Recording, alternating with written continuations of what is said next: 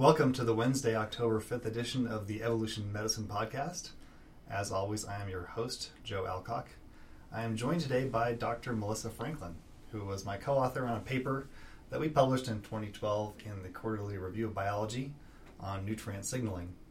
We'll talk more about that in the podcast. But Melissa now teaches evolutionary medicine, as do I. Uh, she teaches it in the Department of Biology and Biotechnology at Central New Mexico College here in Albuquerque. And so we'll, we'll talk today about her experience teaching evolutionary medicine, and we'll circle back and talk more about dietary fats, nutrient signaling, and gut microbes. But how are you, Melissa? I'm doing well, Joe. It's been a while since I've seen you, so a lot's been going on in the field. I know it's been really exploding. Um, I've been teaching the evolutionary medicine course just for a couple of years here at Central New Mexico, and I've had a wide variety of backgrounds, including a bunch of nursing students, uh, all the way to students who haven't even had an intro bio course. So, wow. so I should say that you know, Melissa uh, took my class the first year that I taught it, I think.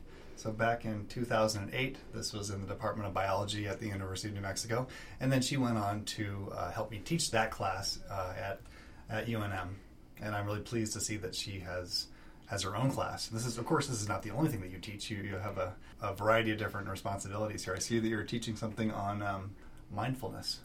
Yeah, so I have an, a little bit of an interest and background in neuroscience and a couple degrees in psych before I got my final degree in biology. And so I uh, gravitated toward that here. It has been a growing movement across the nation for students to get these skills that will help them get through their classes and also help them survive when they get out into their programs and are then practicing. Right. And so most of the students are pre health professionals that I see, uh, but not always. So that uh, means they're going on to nursing school, that sort of thing? Primarily at this college, nursing school, a few pre meds, some physical therapists and occupational therapists, and other wide range of technologies, med techs that will come through my classes. Mm-hmm. So, how, how has it been teaching evolution to these students? Well, what's fun about having a mix of students with a different background is one student may know about CRISPR, a sophisticated genetics tool to amplify genes and get them into another chromosome, and, an, and then the next student won't will hardly know what DNA is. Mm. And so it forces us to really stay at the central concepts. Right. It's, it's good to be able to, te- to teach to a diverse and broad audience. I think that's a that's a, a good skill. I know from you know, when you taught my class that you are an excellent teacher, and I'm sure you have no problem reaching some of these students. Well, thank you, Joe. I learned everything I know from you. oh, please.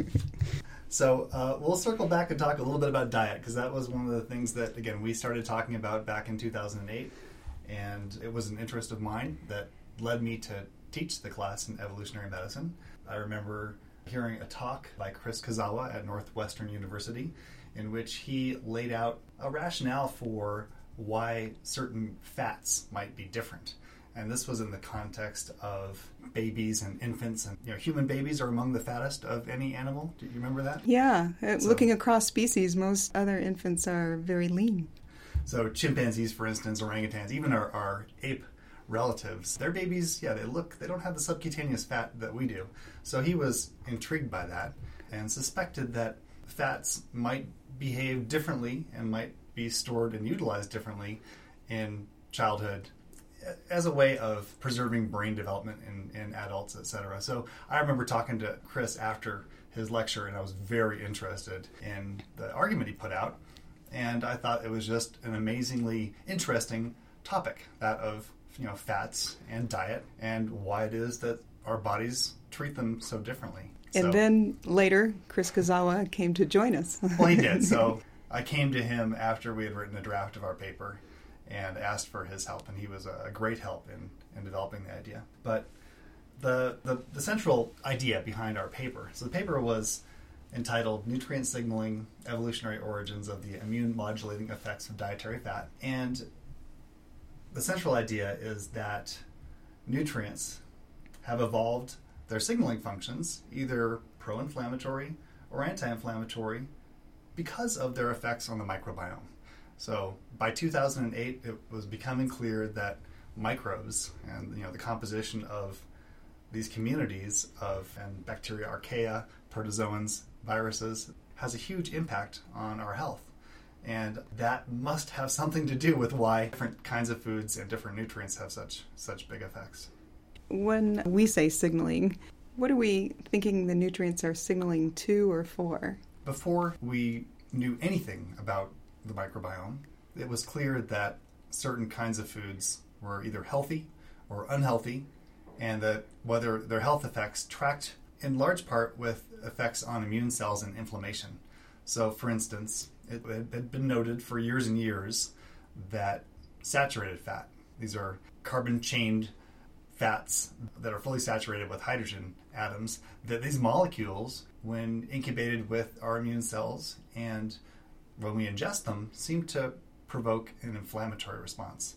And so our bodies provoke and generate inflammatory signaling as a result of them. Whereas there are some other fats, and notably these are omega 3 fatty acids, the ones that are rich in marine fish. But these fats do the opposite. They seem to actually reduce inflammation. So, what I mean by these signaling effects are that uh, there is there are signaling pathways in the body that involve immune cells uh, that go in one way or the actual the actual opposite way depending on the species of fat that we ingest. And when you say the inflammatory process, what's bad about that, or, or, what are we thinking that's connected to here? Part of our argument really is that the inflammation that is provoked by the by the nutrients might actually serve some adaptive function. Ah, I see. If you want to take a the, the long distance view, it's clear that how much inflammation that we have in our bodies over the long term, so chronic low grade inflammation, as measured by, say, the number of circulating white blood cells, the amount of uh, you know, gene transcription by you know, reg- regulators like nuclear factor kappa B, etc., that those seem to be associated with ill health, like heart disease and uh, other inflammatory conditions. So, those are big top Western diseases. Do we see anything different in non Western communities? Also, a great question. So, you, you know this in non-Western communities like, say, the Tsimane living in Bolivia, turns out they have very little in the way of heart disease. But and they have a completely different profile of inflammation in their blood, mm. and they eat essentially what we think of as being a relatively healthy diet. I don't think that we understand every aspect of this, but for us living in industrialized societies, it seems to be bad to, to be exposed chronically to certain diets that elicit inflammation in our bodies. So, recently in my evolutionary medicine class, particularly the one that I taught last fall, a lot of my nursing students and even one achievement coach here at CNM who took the class got really fired up about what we call the high fructose corn syrup story. And we were turned on to this story by a guy named Robert Lustig who is making a very loose Darwinian, very. You pointed me towards this YouTube video. This is yeah. the trouble with fructose a Darwinian perspective by Robert Lustig, MD. Yeah, right. And, and actually, Robert Lustig and I we've uh, we've conversed on Twitter, and I am aware of, uh, of his work. So he's saying that fructose is metabolized by the liver completely different than the form of sugar that all of our cells use to make energy, which would be glucose. What do you think of that idea? Well, I have to say that I'm not completely up to date with all of Robert Lustig's ideas but you know what what form do we, we consume sugar in in our diets? Yeah, so usually it's in the form of carbohydrates that we break down. Right. I'm thinking that's the bulk of our sugar form. But fructose coming from fruit right. seems like we know that, for instance, chimpanzees, our closest relative, eat a diet that is high in fruits. And it's thought that early humans, if we use our modern hunter gatherers as a stand in for early humans, consume fruit and nuts. So it's hard to imagine that fructose would be something that our bodies can't deal with. So, what's his idea behind that?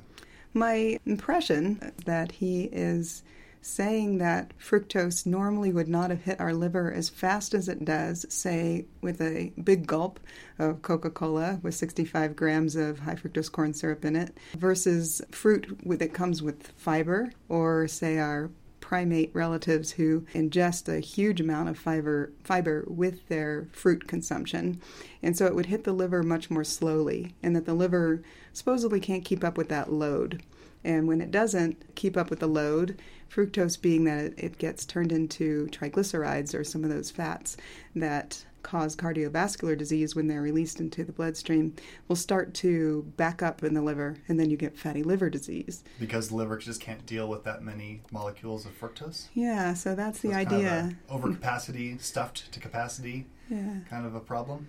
that's my impression. Yeah. Right. And I think I've heard the similar arguments for why it is that you know high fat might be bad for us also Hmm. in causing insulin resistance and Mhm. oxidative damage to our bodies.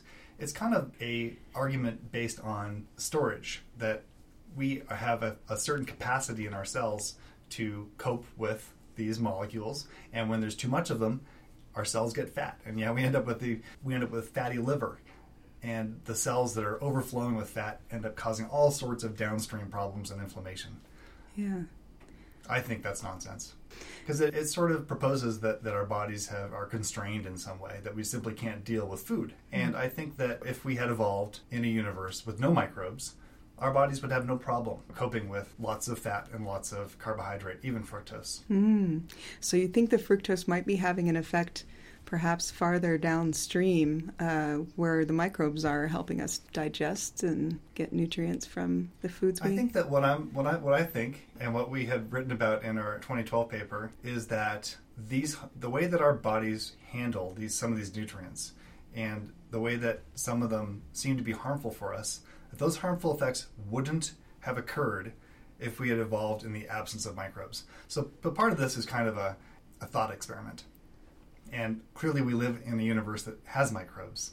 So it'd be tough to prove this idea wrong, but it doesn't make sense to me that simple energy building blocks that our bodies can use for growth and reproduction and maintenance functions that these simple molecules would be harmful for us. And so if, if Robert Lustig is saying that the problem is that the liver is confronted by you know sugar in massive doses, I think that part of his argument is probably right. That it's true. Hunter gatherers were not consuming super big gulps you know, with massive amounts of high fructose corn syrup. But still, these molecules in the fructose wouldn't be as bad for us if we lived in a universe without microbes. So what are the microbes doing that help us deal with these food molecules and how do they what do they have to do with our immune system and I'm seeing a lot of research out in the literature now where we're linking gut microbes to things like autoimmune conditions uh, or the lack thereof or the lack of a balance of gut microbes. I was wondering, you've Right. taken our work down that line in your head. This gets to an overall conceptual view of microbes in general. You know, Marty Blaser published the, the book Missing Microbes, which is a good book. I've read excerpts of it and I've talked to Marty Blaser. I'm impressed with him. He's a, a great gastroenterologist and he's credited with this idea that many of the problems of Western societies, epidemics of obesity and cardiovascular disease, really result from missing certain key microbes that are good for us or beneficial. And I just came moments ago from an immunology talk in which uh, it was said that our gut microbes are by and large friendly and good for us. I've always taken issue with this idea, and it seems to be that a much more realistic view of the microbiota is one of competition. Yes, some of them are potentially fitness enhancing under the right circumstances, but we live in this complex ecosystem with lots of other unrelated microbes that don't share our genetic interests. Some of them will compete with us, some of them will be harmful to us. So, getting back to diet, it, the simple argument is that diets that promote harmful microbes in our microbiota will tend to evolve a pro inflammatory signaling property and will alert our bodies to the presence of these harmful microbes because nutrients have predictable effects on the microbiota. And on the opposite side, when we consume foods that inhibit harmful and pathogenic microbes, those signaling molecules will evolve an anti-inflammatory signaling function. So that, that's the, the gist of our paper. And we could we could go into it in great detail, but we tested the proposition that anti-inflammatory fats would be linked with killing off harmful bugs. And in fact, they do. So omega-3 fatty acids, as you remember Yes. from our paper, Yes. they kill off uh, and they actually inhibit the growth of harmful bugs like Helicobacter pylori, um, Staphylococcus aureus, and many other bugs. And these are things that almost everyone is living with already. Yeah. Uh, H. pylori thought to to be in everyone's stomach, except for maybe some of us have more aggressive ones than others. And then Staphylococcus aureus is on everyone's skin for sure. Some of us have antibiotic resistant ones, and some of us don't. And so it seems like there's a lot of complexity here where our bodies, as an ecosystem for the microbes we carry, are having that under control by not just our immune system and its ability to recognize when there might be a problem, but also the presence of the microbes in particular species that we really don't know a lot about yet. Right. So, and that is that is certainly true. There are many uncultured species that we can get at by doing 16S sequencing of the microbiome, and we don't really even know what these microbes are doing. We don't necessarily know what their functions are. So you're, you're absolutely right. Yeah, it's going to be an exciting time, I think, the next 10, 20 years as, as so. it uh, comes out more. This relationship between us, this sort of love hate relationship between us and our microbes. mm-hmm. you, you talked a little bit about immune development. Yeah. And, you know, I have done some thinking about this, and we have done a little bit of work with the Tsimane in Bolivia with um, collaborators Hilly Kaplan and Melanie Martin mm-hmm. with the idea that exposure to certain microbes early on might be beneficial to, to kids. And this does relate pretty closely to what Marty Blaser has said, which is that having a diverse community of microbes early on in life seems to be protective. My take on this is that it's probably not good for you when you're an infant to be exposed to horrific pathogens like, right. say, Neisseria meningitidis that causes meningitis, virulent Staph aureus, enteropathogenic E. coli. Those things are not good for you. They're going to likely kill you. But if you are exposed to similar related microbes that lack some of those virulence properties, then that does actually give your immune system the capacity to be educated, as it were, and maybe makes your immune system better able to confront those threats in the future. Mm. This is a bit of a paradox. What provokes inflammation in us as adults? It pretty much is the presence of what we think of as being harmful microbes. And the thing that antagonizes inflammation and is good for us are the presence of beneficial species, like the ones that we eat in our yogurt. But in babies and in infants, much of the work regarding uh, development, it certainly is good for babies to be exposed at an early age to lots of breast milk fed bifidobacteria, so beneficial species. But there's plenty of work that shows that some exposure to E. coli, uh, maybe some Staphylococcus species, ones that don't kill these babies, do seem to cause their immune systems to develop in a different way, and one which seems to be beneficial. I think this is still a paradox, and we don't totally understand it. Hmm. Yeah, so there's some work out there where uh, there's a comparison between, say, C section born babies or babies that are born vaginally. And the idea is that the vaginal microbes sort of start the whole direction for a healthy microbial community.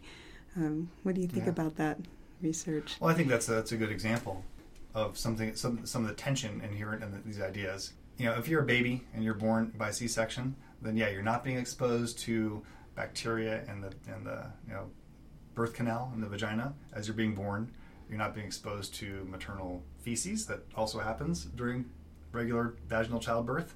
And you're not being exposed necessarily immediately to the skin flora of the mother. You're probably delivered to a, a nurse via C section through um, after mom's been given antibiotics and through skin that's been treated with iodine and then delivered to a sterile towel and then put into a warmer. Yeah. And these kids don't get those exposures. Mm. So that's I think that's absolutely right that yeah. some of you know exposure to mom's microbes seems to be really helpful. So that's part of the training of the immune system, and that's why some microbes are seen as beneficial. Right. What makes a microbe virulent? Um, what kind of behavior or misbehavior would a microbe have if it's dangerous to us? Are there any main features? So, you know, um, in the hospital where I work at, at UNM, yeah, so we're surrounded by virulent pathogens. Hmm. And if you want to go find a virulent, virulent bug, that's the place to go. so where sick patients congregate, where us doctors and nurses can have the potential to tra- transfer microbes from person to person, where our stethoscopes and our clothes get colonized, that's where we find them. And you know their their features it, I think it points to the idea that there are certain specialized microbes that their their fitness interests clearly benefit by harming ours. Mm. And so there's you know a bunch of different ways that can happen. But with regard to diet, it seems like certain foods do tend to provoke virulence in microbes, and others others may not. Uh, but this is a complicated thing. One thing I always think of when I think of something virulent is it's replicating at a really fast rate. And so it's sort of out competing some of the other, maybe more beneficial microbes. They're kind of competing for space first and nutrients second.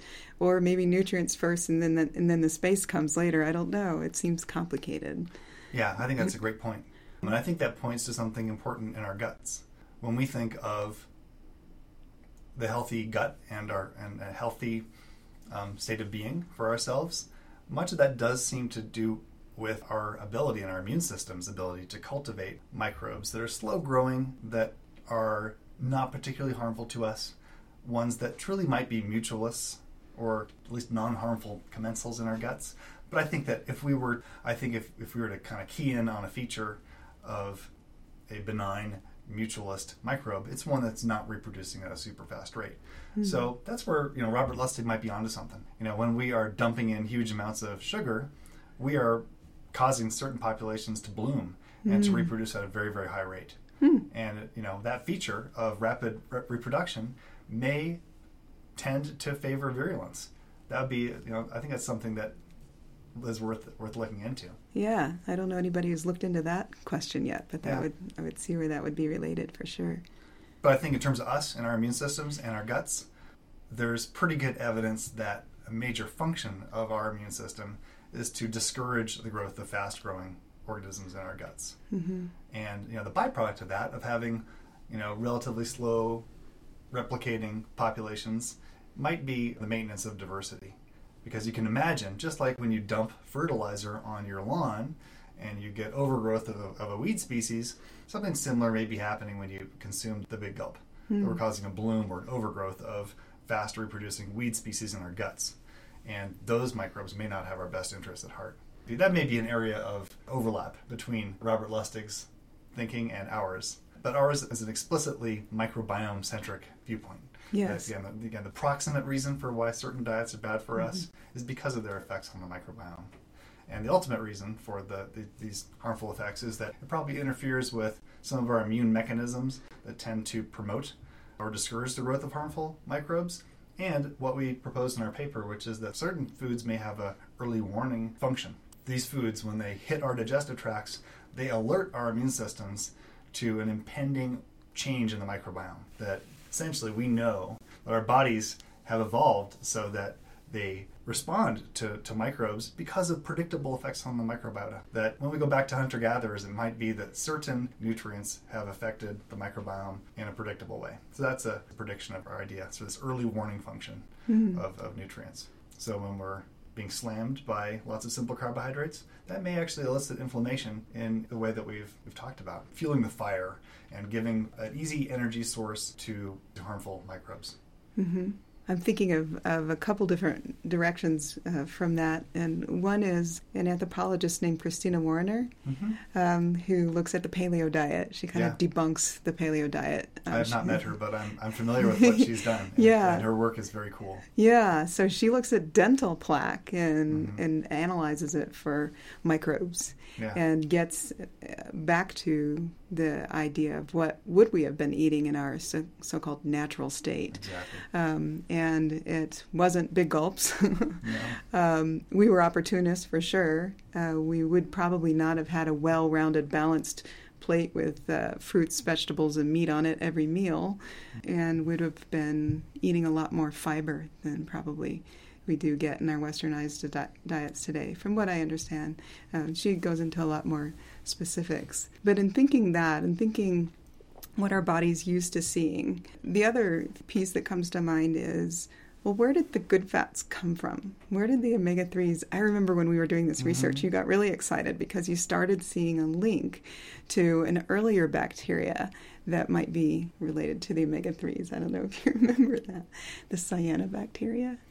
I have forgotten that. I have. I have to Yeah. admit, I haven't thought about that in a couple in several years. Yeah, yeah. So I thought this was really interesting because here you have the blue green algae um, being linked to maybe why the fish and fish oil is holding the fats that are good for us, and then land animals and land fats being farther away from Ah. what's good for us. Right. So yeah, we, we, we definitely kicked around a bunch of different uh, competing ideas for why it is that nutrients had evolved these inflammatory signaling properties. One of them was that was that our phylogenetic distance from different animals might might have an effect. Hmm Yeah, phylogenetic distance would have been one, and then um, some anthropologists say that we, maybe we were more coastal peoples before we moved inland. But uh, We talked about that the uh, aquatic ape hypothesis Yeah. in our last class. ah, yeah, That was, so uh, for readers of the Evolution Medicine blog, they'll be aware that yeah, we talked about this idea that perhaps we evolved from some aquatic transitional form in uh, in human evolution. But we pretty well debunked that idea in class, and there's there's um, good good reasons I think that we probably didn't evolve uh, as a fully aquatic form in, in during human evolution. But we did pose that question that if, if perhaps maybe our human ancestors did evolve in a location where, where fish was plentiful. We modern humans do seem to like the coast and like rivers and lakes. So maybe that's maybe that is the case. Maybe that's why fish seems to be good for us. Hmm, yeah.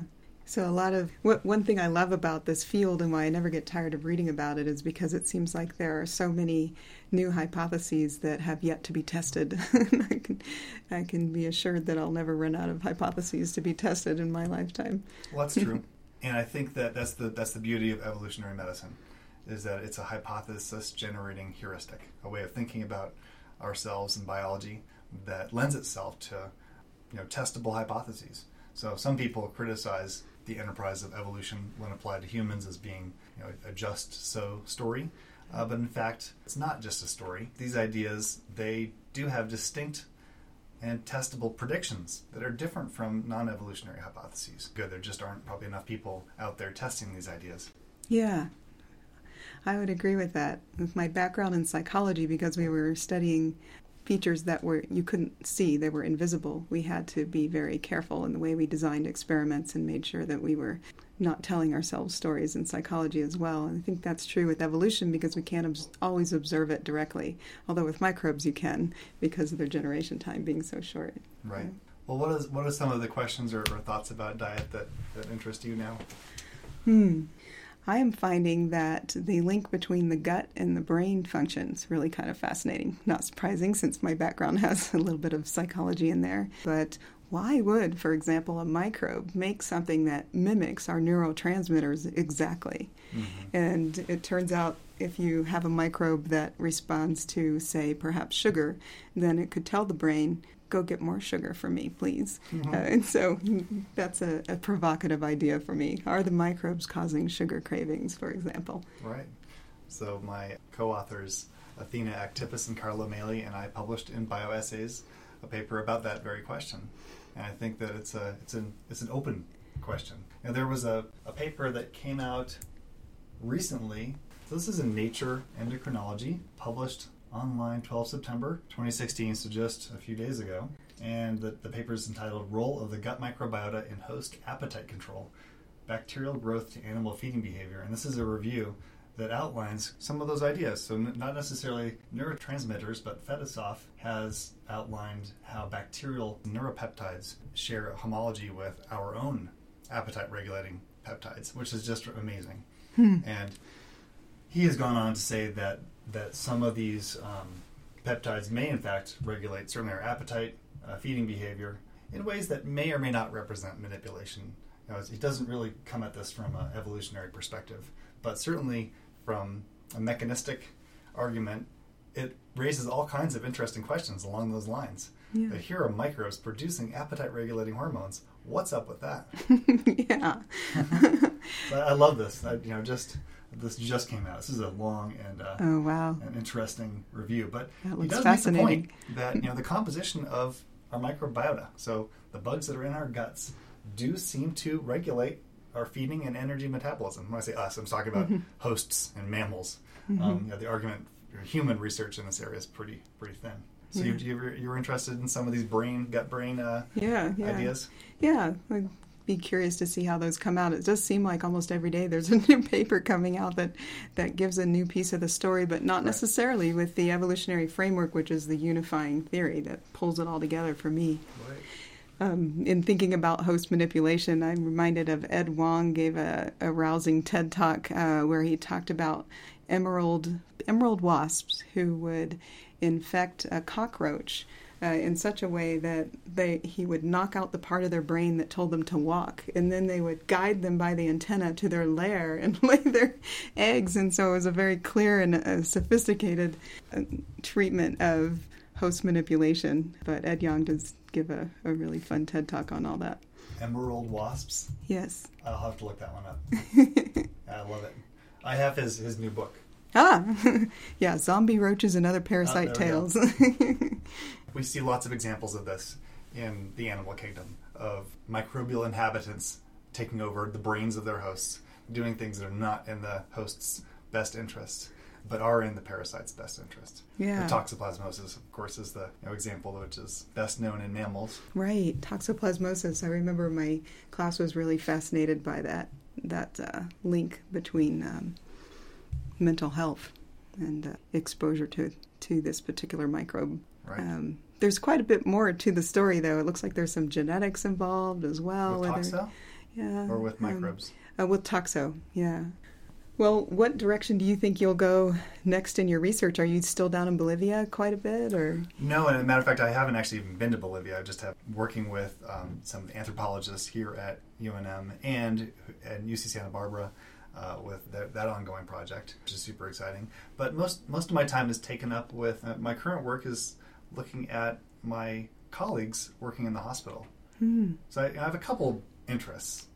So one is I'm very critical of some of the things that uh, we take for granted in emergency and critical care medicine. A variety of different things where we act as if we know what's in the best interest of our, of our patient, when in fact the evidence for a lot of what we do is very, very thin.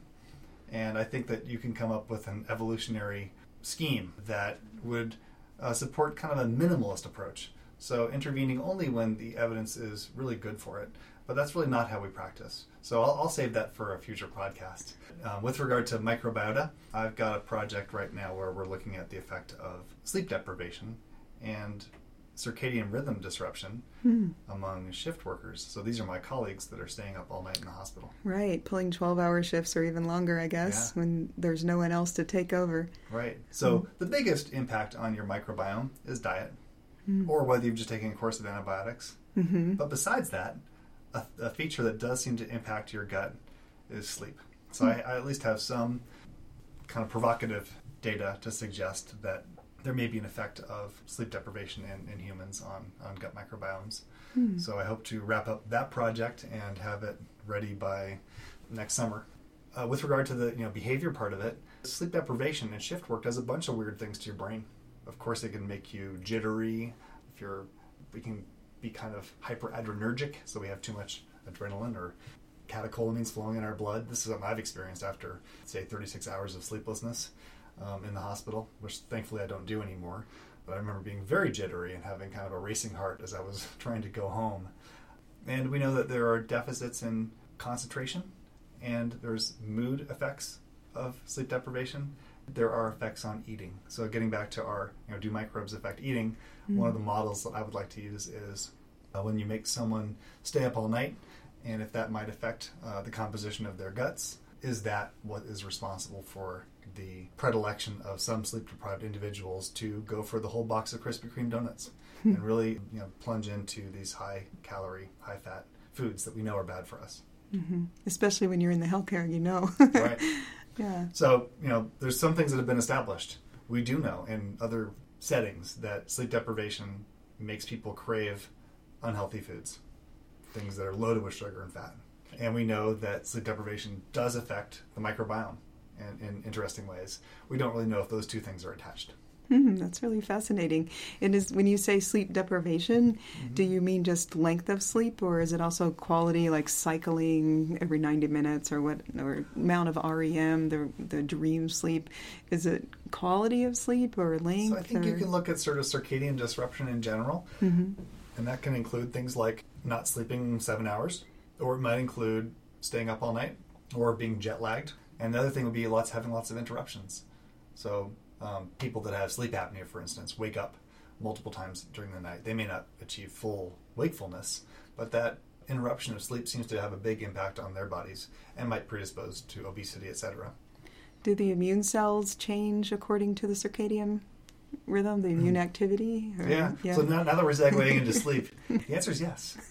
So all these things are, are totally cool. You know, if you look at say your toll-like receptors, there's been work again. This is mouse. This is mice, uh, mouse models. When I say you, uh, that the toll-like receptors they follow a circadian pattern of, of expression in your body. Hmm. So the toll-like receptors, of, of course, are important innate immune receptors that respond to wait for it, microbes. of course. and it, it kind of makes sense that they're going to follow a circadian pattern uh, because the microbes do too. So, uh, interesting work by Elinav and colleagues in Israel have shown that the microbiota, the actual composition, undergoes circadian changes. There are populations that seem to go up at night, others that go down, but if you follow it over a 24 hour cycle, uh, there's this interesting circadian pattern of the microbiota in our guts. So it makes sense that the toll like receptors that respond to the microbes would also undergo a circadian pattern and change over, over that time. So what we could hypothesize that maybe part of the problem is that those things get mismatched. And our immune systems that have been conditioned by a 24 hour circadian pattern and a pattern of eating would expect certain populations to be there and respond to them in a way which enhances our fitness. When we travel and cross many ta- time zones, we're essentially messing that up. The circadian pattern of the microbes changes, our eating pattern changes, our sleep pattern changes, and so does the circadian rhythm of our immune systems. Wow. I think it's good to keep all that in sync. right. But it's hard to do, right?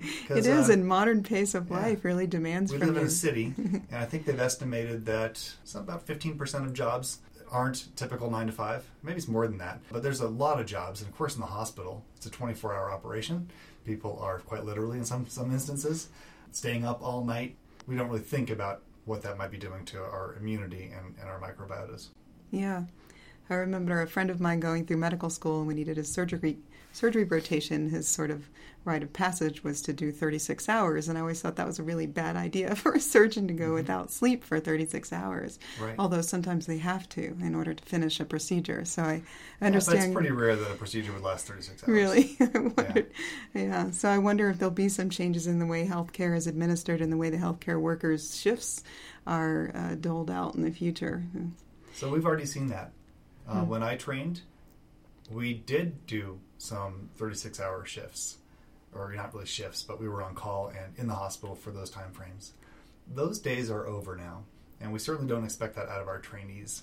Maybe some of us will do that in the course of you know, our, our jobs, but it's becoming rarer and rarer. Now there really are defined shifts for most of the tasks in the hospital, including the emergency room, the intensive care unit, we have hospitalists that work defined shifts who are admitting patients, and that seems to be the way things are going. Hmm, that has good- its own set of downsides, Yeah. which we could get into. One is that it encourages more patient handoffs, which, as a patient, is a very dangerous time when Mm. your care is being transferred to somebody else. But from a circadian perspective, it might be good. Yeah. Yeah, we haven't figured that one out totally. It's interesting that it all starts to link back even to something like the economy or the profit the hospital's going to make if it can hire two people to work two 12 hour shifts versus three people who have benefits working Yeah. eight hour shifts. I would say from a personal perspective, you know, having done this job now for 17 years, it is best to work shorter shifts mm-hmm. rather than longer ones. I do have some colleagues that, that still work 24-hour shifts. I think that our brains, you know, our, our cognition, I can't concentrate for 24 hours straight. I really can't concentrate for 12 hours straight. And, uh, and we're pushing it at 10. I, I work a lot of 10-hour shifts. well, it's good to hear things are moving in the other direction. I, I think they are. But if it turns out to be that sleep problems at their core are microbiome problems, that would be interesting, wouldn't it? yeah, very surprising. That's what I love about Still, evolution. still, still unproven. Yeah. So the, the, the studies that I've outlined are, are still in pilot phases, and we're still working on, on sh- showing if that's true. Yeah. Well, I have one question for you. I mm-hmm. was really jealous when I saw the Evolutionary Medicine Conference in North Carolina going on this summer and I couldn't make it. What Yeah. were one or two of the highlights that just really knocked your socks off when you were there? Oh, there was tons. Yeah. so that's the the ISEMPH conference, International Society for Evolution Medicine and Public Health. And a little disclaimer here: I was on the the planning committee uh, for that conference, and I will be for next year's conference too. So I'm definitely invested in this whole enterprise. It's a it's a it's a, a good time. Yeah, there were there were a lot of lectures uh, that were of you know top quality. Um, some of the keynotes were fantastic. So I mentioned you know Marty Blaser from NYU. He gave a talk about missing microbes and really laid out the case for why this early exposure, when we're being confronted with antibiotics and modern life, things like C sections, he really laid out the case for why that is harmful. So his talk I thought was excellent. There was one other one that I really enjoyed. There, I, I, you know, I can't do justice to all the speakers, but Andrea Graham, uh, who is at Princeton, um, she's a parasitologist among other things, Yeah. and she studies autoimmunity.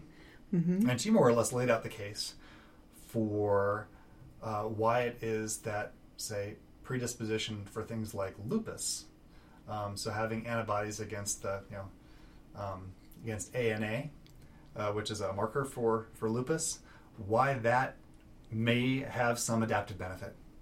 And, and really laid out the case case for this, and, and essentially showed that uh, in a sheep population. This was somewhere in the British Isles. There's been an isolated population of sheep that are parasitized with worms, and you know, having um, a feature which was similar to what we think of as human lupus uh, seemed to protect the sheep from overwhelming you know parasit, parasite loads and was had a benefit in, in sheep. And then she also showed that this same feature of what we think of as being bad and sort of this autoimmune badness um, in I think it was Hong Kong, and I'd have to go back. So this is just from my memory, uh, but in a, a population in Asia uh, of humans seemed to also be associated with good health and longevity. I thought that was super cool because we're not trained in medicine to think about some of these autoimmune diseases as being beneficial in any way. And she laid out hints for their evolution and why these things might have happened. Hmm. And so it, it seems to be linked a bit, if I'm following you, to helminths and some of the parasitic worms. Or it may not always be beneficial for, for the sheep uh, to have some of these autoimmune like features, but it did protect them from worms. What was remarkable in the human population is that this that's an industrialized population that isn't very wormy. And so it does make you wonder that it maybe in some other contexts these features may be adaptive for us. Hmm. So I'm not I'm not doing this justice. I'll have to post something in the blog, link to her work, let her describe it herself. But I thought that that, that was one of the things that really stood out to me. yeah, that's pretty fascinating. A few years ago, there was a fun Radiolab on National Public Radio uh, that interviewed a landscaper named Jasper who had Oh, terrible yeah. allergies Yep, and gave this. himself hookworms Right. so that he could stimulate his white blood cells that would secrete the antihistamine that would make his allergies better.